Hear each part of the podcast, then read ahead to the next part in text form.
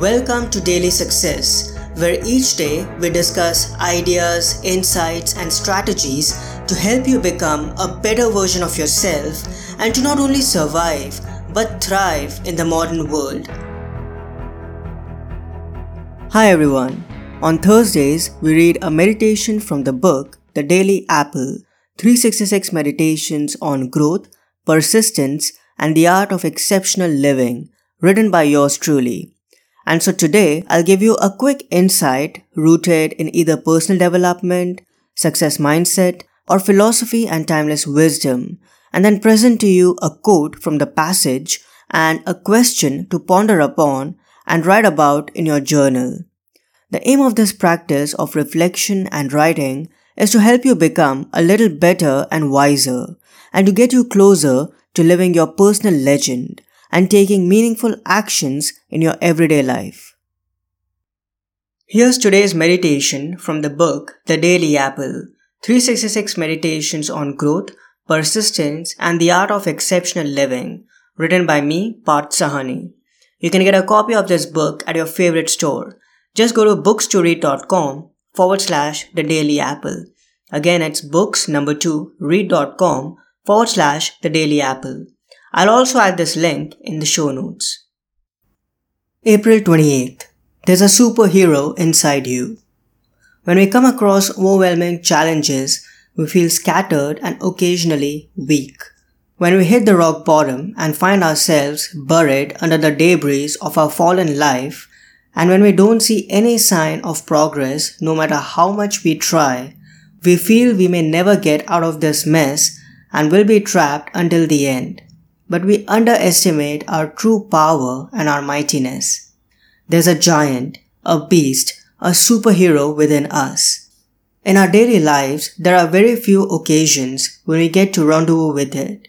But when we are pushed against the wall and crushed by challenges that life throws at us, that's when we go through this internal switch. We transform from a victim to a victor. It's unfortunate, but all of us are powerful beyond our thinking. But we still live as victims until some catastrophe hits us where we get the opportunity to explore the latent courage and strength within us. Some of us go through this internal switch once, and some go through it again and again. And unless we go through it, we'll never be able to identify and live our potential. We don't have to wait for a calamity or a catastrophe to strike us, to embrace the power within us.